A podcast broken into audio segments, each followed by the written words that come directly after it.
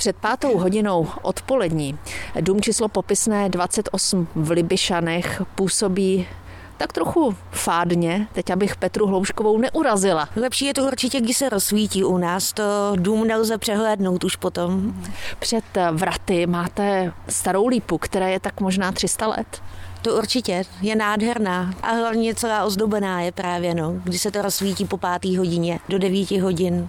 Máme zpřístupněný dvůr pro veřejnost. Kdy jste vlastně otevřeli poprvé ta vrata vašeho domu?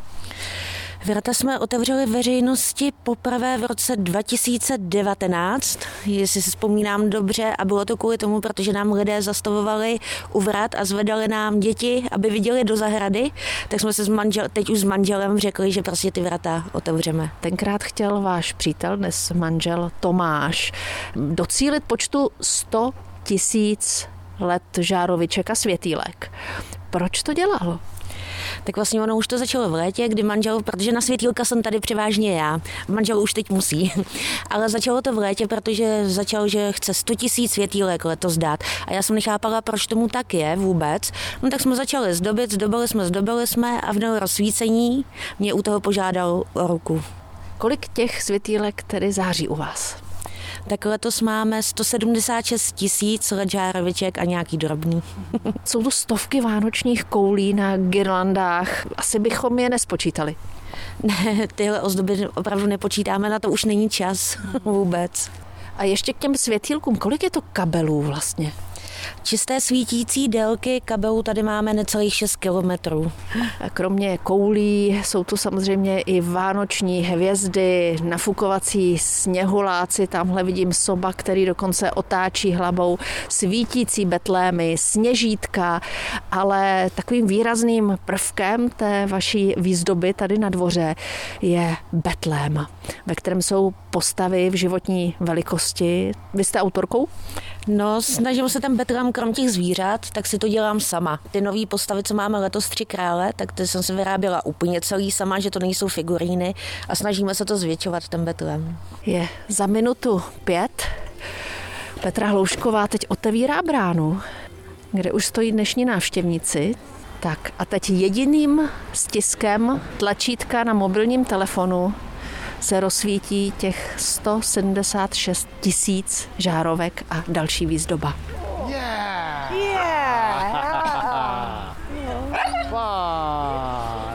no to je...